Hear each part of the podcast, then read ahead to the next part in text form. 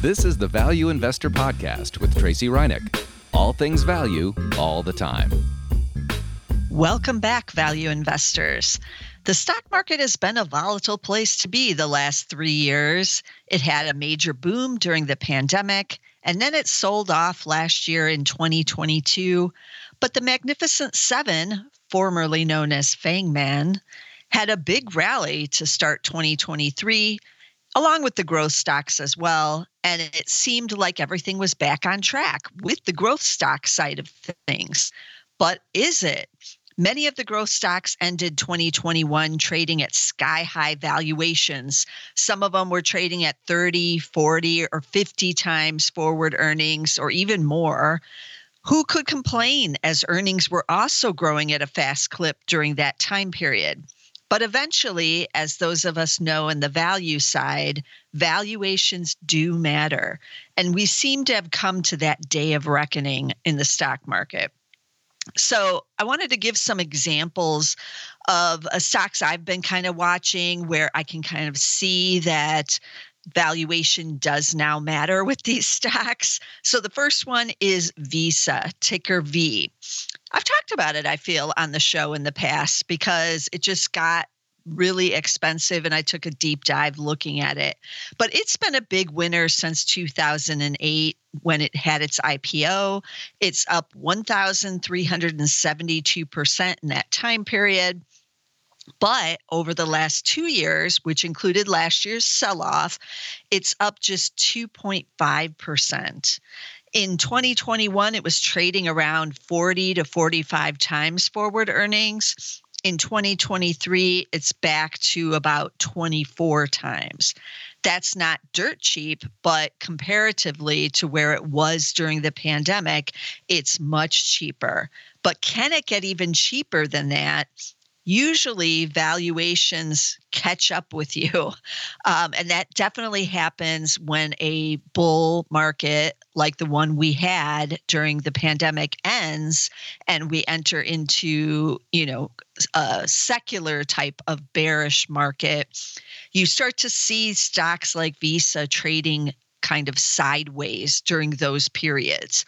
Sometimes they don't fall all that much, but even as they grow earnings, if it's trading sideways, the stock is still getting cheaper on a PE level. So somehow it gets back to more normalized valuations, even on these growth stocks. Another stock I wanted to look at was Netflix, formerly in Fangman but it was kicked out of the Magnificent Seven. Like, how dare they, right? How dare you kick out Netflix and put in Tesla into the Magnificent Seven? Because Netflix was one of the biggest winners of the last 20 years. It actually went IPO 21 years ago in 2002, and the shares are up 35,561% during that time period. But over the last two years, it's doing what a lot of the other big growth names that were big winners are doing. And it's actually down. It's not even trading sideways like Visa is, it's down 40% the last two years.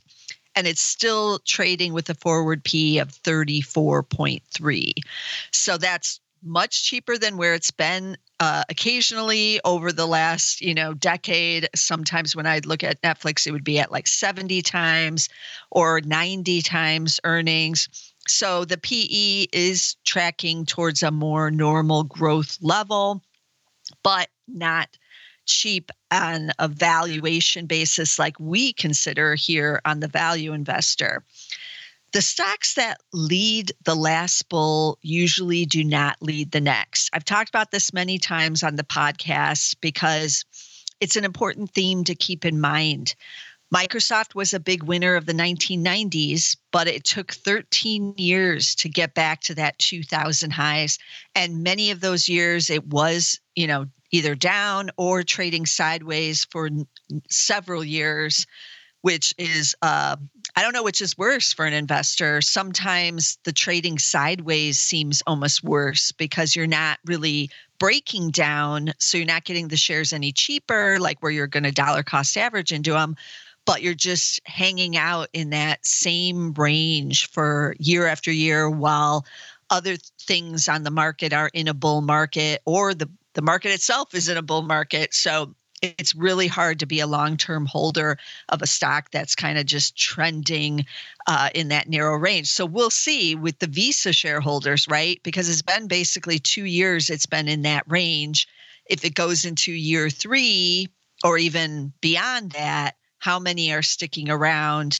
That one does pay a dividend visa, but it's not all that great. So it's for now not enough to keep you in that stock. Um, if you're not getting any share appreciation. So that's something to watch on those. But um, you know, once you have that uh, secular bull ending and you enter a secular bear, that doesn't mean there's not a bull market somewhere. We always say that, right? There is always a bull market somewhere in some asset class or in some area of the stock market. So it is time to find the next bull stocks because they're already out there. And maybe, you know, they've even started their bullishness, but we're just not paying attention because we're still focused on the winners from the past. We're still focused on the Magnificent Seven, which are magnificent. There's no doubt about it. These uh, trillion dollar companies. But I think that the next bull is outside of those magnificent seven stocks that are still very expensive. And normally we find the next bull in the cheap areas. So, how do we find that? How do we find value stocks that could be the next leaders? So, just off the top, there is no secret formula. I really do wish I could run some kind of Zacks screen that is like, you know, tell me all the next winners. Uh, we would all be, you know, on the beach in the Caribbean somewhere with our drinks, right? But there is no secret formula. But there is a way to kind of narrow it down and to look for ideas among certain types of stocks. They may or may not work, but at least you can get a strategy on how to find the next leaders. So the first kind of category of place you should look in in these kind of market conditions for the next leaders is the hated stacks. That's the first area. And what do I mean by that? So for years, as many of you know here on the podcast, because you've heard me talk about it, I was convinced the banks would finally break out. They've been hated since the Great Recession. And several times they were dirt cheap uh, over the last 15 years. And I thought, okay, this is the bottom. You know, how much worse can it get? They, this must be the bottom. But I've been wrong about the bottom still. The stocks are still hated. So maybe that's a sign because they are, you know, when they get get even more hated and nobody wants to own them that is usually when value presents itself, right? Uh, but we had the banking crisis earlier this year where we had Silicon Valley Bank go under and a couple of the others. And a lot of the bank stocks made multi year lows again. They weren't like multi decade lows, not yet. not yet, I say, but they were multi-year lows and some uh, were definitely you know throw the baby out with the bathwater on the regional bank side so could there be uh, you know future leaders among the banks? Because those are the hated stacks. Maybe. Warren buffett thinks so right? So i took a look at bank of america bac we've talked about it many times on the show. It's a big position in buffett's portfolio. He's been holding it. He's been very patient with it. The five year return now is actually down 3.2% over the last five years it's not all the way down to those 2020 pandemic lows yet, but it's getting close to actually hitting that kind of panic when the pandemic hit low. Um, so, is this a sign? Does it have to take that out to get back down to those lows before, you know, we see maybe some kind of turnaround? It has been a 15 year bear but there's no rule that says it can't go 20 years on the bear or even 30 years. that's the difficulty with the hated stocks or even being a value investor in these areas that have been out of favor for so long. That's why I keep getting it wrong. Buffett was in huge number of banks over the last couple of years, but he's finally eliminated nearly all of them except Bank of America. So apparently, he and the two lieutenants have thrown in the towel mostly on the banks recovering. So, what does that mean? Um, if even the greatest value investor does think that, you know, it's not looking good over the next several years, maybe for the banks, but nobody knows. Nobody has a crystal ball. And I took a look at Bank of America's cheapness again. PE is at 7.4, but remember, price to book is used more for banks. It's at 0.78. And you remember the saying buy at one, sell at two for the price to book ratio. This is under one. So it's like extreme value. Dividend is now yielding 3.8% because the shares have pulled back a lot in the last couple months here in 2023 again. So you're getting that bigger dividend, but five year return now down 3.2%. So it's hard to bet on the banks right now as the next leaders because they're so hated. This is what makes our job hard. But take a look at any of those areas that are really hated. There's others more than the banks. Um, look around, snoop around in those sectors, take a look at those earnings estimates. Are they turning around? The thing that intrigues me about the banks at this point is that the earnings are turning around on some of the banks, at least for this year. And it depends on if you're the big bank or if you're a community bank. You know, their business models are different. So definitely you have to know what you're looking at. But bigger banks like JP Morgan, for instance, their earnings expected to be up over 30% this year. And um, little, not as much growth, maybe not any for next year. It's unclear yet, but still, that's pretty impressive. And I do like to think my next leaders in the next bull will have the earnings growth. So keep that in mind when you're looking at the hated stocks. There might be a reason they're hated, but check those earnings estimates. Okay, the second way to maybe find the value stocks that could be the next leader is the out of favor stocks. Now, I chart that as different than the hated ones because the banks right now are like truly hated. Nobody wants to own those.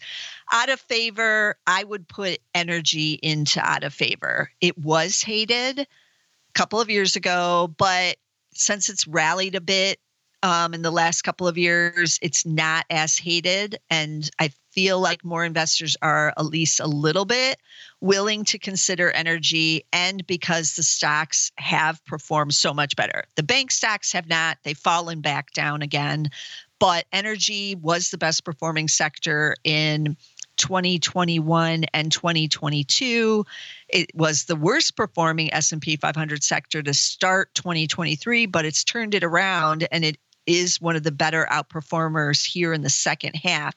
We'll see what it does, you know, into the end of the year, but it hasn't been, uh, you know, terrible for the energy stocks. But it remains in the doghouse because it's fossil fuels. We have the climate change issues. A lot of people don't want to own it for those reasons. And also the belief that it's basically in a dying industry. Why do you want to buy companies that might only be in business a couple more years? But that scenario, the timeline scenario, seems to be changing recently with the reality that it is going to take us a little bit longer to change over to the electric vehicles. We still need oil, natural gas um, to heat, to fly, for various other things, and that it will be a lot longer transition over. And some of the fossil fuel companies themselves have gotten into the energy transition part of things with renewable energies themselves. So, you know, I don't blame people who wants to invest in blockbuster video. Once Netflix came around, that's kind of what it is like with the fossil fuel companies on the energy side. But that also means they're they are still out of favor. They are still cheap. I took a look at two of the big oils this time. So, as many of you know, in various energy podcasts I've done, I've been a big believer in buying the producers alone, not the big oils, not the refiners, not even the service side so much, but just the producers because they're usually the best performers in an energy bull market, like as a stock. But now big oil they too have figured it out and they've been buying up a lot of the producers to gain more production uh, you know it's just faster they have a lot of cash on hand after last year's high energy prices and good free cash flows and so they've decided to invest in buying up more fields and more production by buying the uh, rivals on the production side so exxonmobil recently announced that they are buying Pioneer Natural Resources, Exxon, XOM. Pioneer is PXD. I've talked about Pioneer many times. I own it. I own it in the value investor and my own personal portfolio. It's the largest producer in the Permian some of its fields are right up against Exxon's that are in the Permian. So this deal makes some sense from Exxon's point of view. It's going to massively enlarge its Permian uh, capabilities. And they have said that they expect to be drilling 1.3 million barrels a day just out of the Permian. And for those of you not aware of oil and what what the what does that even mean? Who cares like how much they're doing out of there? That sounds like a lot. And it is because some countries aren't even drilling 1 million barrels a day. You know, some of the main oil producer com- countries, some are drilling way underneath it, like Venezuela. So the fact that ExxonMobil will be drilling more just out of its Permian position than uh, some countries overall tells you the massive size of this deal. Exxon is still cheap. It's trading at 11.6 times. Those estimates are on the rise again because oil prices are up and natural gas has come off of its recent lows. They also have a big, um, well, they have the refining, they have the service stations. Those are all the things I don't like that much, but I'll take them to get the production and they also do have a big chemical business, which I've always liked at Exxon. So, a lot of different moving parts with a big company like Exxon. But as you're in a bull with energy, they've got the cash, they've got the engineering capabilities. And so, sometimes it pays to go with the big guys during the bull, too.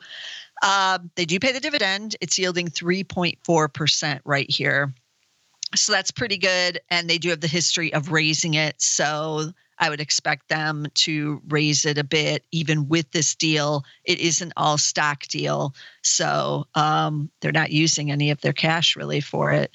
So that's Exxon, XOM. And then we have Chevron, its competitor, CVX. They went out and recently announced they're going to buy Hess, one of my other favorites on the production side, Hess, ticker HES the reason I've always liked Hess, and certainly in recent years, is because they are big in Guyana. That's the next big area with a lot of uh, oil reserves. At least we think so in the ground there. Um, it's uh, a lot of people drilling there, and um, Hess actually is in a partnership with Exxon. So it's kind of risky to drill in these areas where no one knows for sure what you're going to get out. Like they believe oil is there. They have to drill in the offshore, you know, maybe a deep well just to even test and see what results. So for now in Guyana and in Suriname, which is like right nearby, the companies that are drilling there are partnering with each other. So um, Hess had partnered with ExxonMobil to share the cost, to share the risks, and to combine forces to get in there. And then they share the wealth too. So now we have Chevron buying Hess. So technically, Chevron, if this deal goes through, is now going to be in partnership in Guyana with Exxon. But I am a big fan of Guyana and in Suriname. On the Suriname side, you have APA, who is partnered with uh, the French giant Total. Um, and so they're in the partnership over there.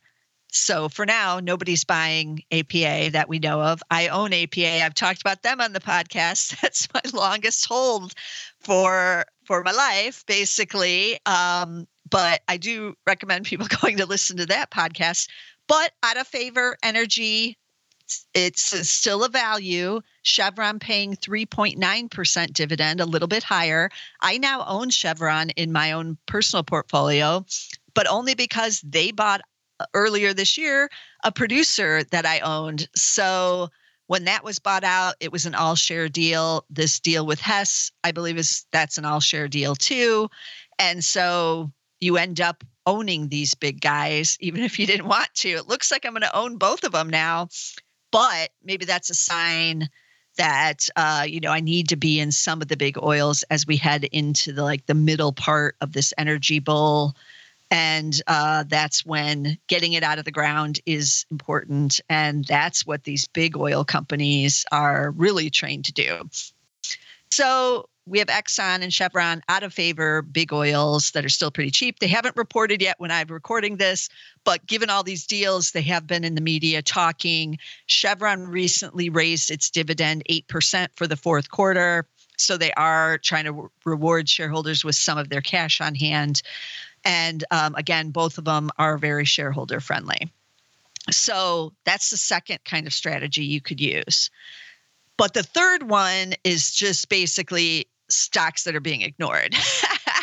and this is the hardest one to find because if they're being ignored, how are you going to find out about them, right? So I really deploy the Zacks rank to find out about them because what I want is a company where it has solid earnings and that they maybe are on the rise. The analysts are raising them because something good is going on at that company. Now, that doesn't necessarily mean they're going to be cheap or that they are going to be the future leaders of a bull. But if they are, say, beating every quarter on the analyst consensus and they're raising estimates while they're doing it, the beat and the raise right now during this kind of economy and with the Fed tightening, I would say something good is kind of going on there. Um, but this is actually happening in, in real time with a stock I've mentioned before on the podcast. And they just reported earnings. And once again, they beat and they raised. And it's Vertiv, ticker V is in Victor, R is in Robert, T. I own it in Zacks uh, value investor portfolio. I don't yet own it in my own, but every time I do this on the podcast, I'm like, why aren't I buying it? Um, I'm just getting greedy. I feel I'm waiting for it to get a little cheaper. So remember, Vertiv is a global provider of critical digital infrastructure. So what does that mean? Well, for our purposes, they are involved in the data centers, and that's on the AI side. They're doing a lot of the AI build out they're kind of like a consulting firm for this kind of stuff. So they're not like Sterling infrastructure that's building the actual data centers, but they're global. So all of this AI stuff is going on globally. And in the third quarter, where they beat and then raised, they saw sales up 18%. They now have a record high backlog of 5 billion. They raised their 2023 adjusted free cash flow guidance by $50 million to 650 million from 600 million. And they said their end markets remain healthy and momentum continues. They are going to have an investor day in the end of November, so they'll have more to discuss on the investor day. So the beat was 52 cents versus 44 cents. Um, and so I saw the stock initially pop on this news because why wouldn't it? I've been waiting to see what it would do. The stock had weak, weakened a bit here on this pullback in the overall stock market, and there was no news out of them. And it was unclear were they going to be able to beat again and were they going to raise again? Would it keep up that kind of you know red hot momentum? Remember full year earnings are expected to be up over 200% so eventually they can't keep that up or at least we don't think they can. So the stock had meandered down a bit. It wasn't terrible. It wasn't falling off a cliff, but it had weakened. But on this news, it was up about 10% initially. But it's a red day on Wall Street again, and the growthy type stocks are being sold off. So it is now down 6% when I'm recording this. I don't know what it'll end up for the day, but I'm suddenly liking that it's down because I'm a value investor and I'd like to get it cheaper. Because those earnings estimates are going to be raised again. So now, right now, it's trading at 24 times before anything that they said is included in the earnings estimates by the analysts. So uh, that's a little pricier than what I normally would want. I mean, that's trading what Visa's trading at but with 200% earnings growth expected. So if it pulls back further here on just overall stock weakness, um, yeah, I'm keeping it on my watch list, and um, you know, I'm I'm definitely considering when I might want to get in. But if I can get it cheaper as a value investor, of course, I would love to. So Vertiv is one of those that's kind of, uh, well, it is being ignored. I see it mentioned occasionally on like CNBC because it has been beating and raising, and it is up big on the year. So it comes up as one of the stocks with big momentum this year, and because it's in the data center and AI side of things. But on this earnings beat and raise, for the third quarter, I didn't see it get mentioned at all. It gets lost amidst the Magnificent Seven reports and even companies like Visa and these other big cappers that are reporting because it it's being ignored basically um, you know the, the market isn't really focused on it and that's when you can start to find some leaders um, you know for the future on these names where they really are uh, performing very well but nobody is really you know buying in yet um, so to speak. Like the the big masses haven't really discovered them sometimes you just stumble across these ignored companies. I owned Donnelley Financial, which is a company, it's a software firm that does uh, the software that companies use to go IPO, to file all of their SEC required requirements. You need software to do all that. They're not the only ones that do it, but they are one of the bigger ones that supply it. And they've gotten really popular. Now, during the pandemic, Donnelley Financial, which is ticker D as in David, F as in Frank, I N D Fin. DFIN. Uh, they uh, their stock soared. They were very cheap. I owned it in the Zacks Value Investor. Uh, they were trading at like six or seven times right when the pandemic hit. They're a small cap. They still are 1.5 million uh, billion market cap. So not really known, not really talked about. But um, if you went IPO or SPAC, you basically became one of their customers. So suddenly they had all this business when we had record IPOs and record SPACs going during the boom times. But the stock did come way down last year because a lot of that business went away. However, um, over the last two years, the shares are up 40% still. And over the five year period, they're up 242%. So they have still managed to uh, rebound and have a nice go here. And I feel like that's because once you are a customer, so once you go IPO, you still have to use their software. So they're not bringing in as many of the new customers as they clearly did during the pandemic. But once you have to file all the forms with the SEC as a public company or even as a SPAC company, you continue to do it. And IPOs have been pretty dead here in 2023, and certainly SPACs have been too but not completely dead. And eventually it will pick up again. So, how cheap is the stock right here, or is it cheap? It was again trading at like six or seven times when I got in it. We did sell out, by the way, um, to ca- cash in on our big gains in it, but it's now trading at 17 times. So that's not super expensive, but I would like to get it a bit cheaper and it has come down off of its recent highs. So I'm watching this one too. But this is one that the Zacks rank gave me. And then when I did a deeper dive, I was like, hey, you know what? This is kind of an interesting business and it's subscription based which i like a lot you you know get the subscription to the software and basically you always have it like you you have to keep using it for the most part. Um, so Donnelley Financial is one of those. You just kind of stumble across these ignored companies. I, I don't recall a time ever of anybody talking about it on CNBC. Maybe they did, and I wasn't listening at that time. But it's some of these smaller companies that will be the leaders in the next um, bull market, or not even market, but where we'll find the next bulls, even within a bigger bear market. And it's usually in the value stocks. And, um, you know, growth kind of takes a step back because of the valuations, and the cheap stocks rise to the forefront. But will it be the banks? Will it be energy keep going with its recent momentum, or will it be some of these, you know, uh, kind of ignored or not talked about stocks in the hot areas like AI and, um, you know, even like the weight loss and those drugs and things like that?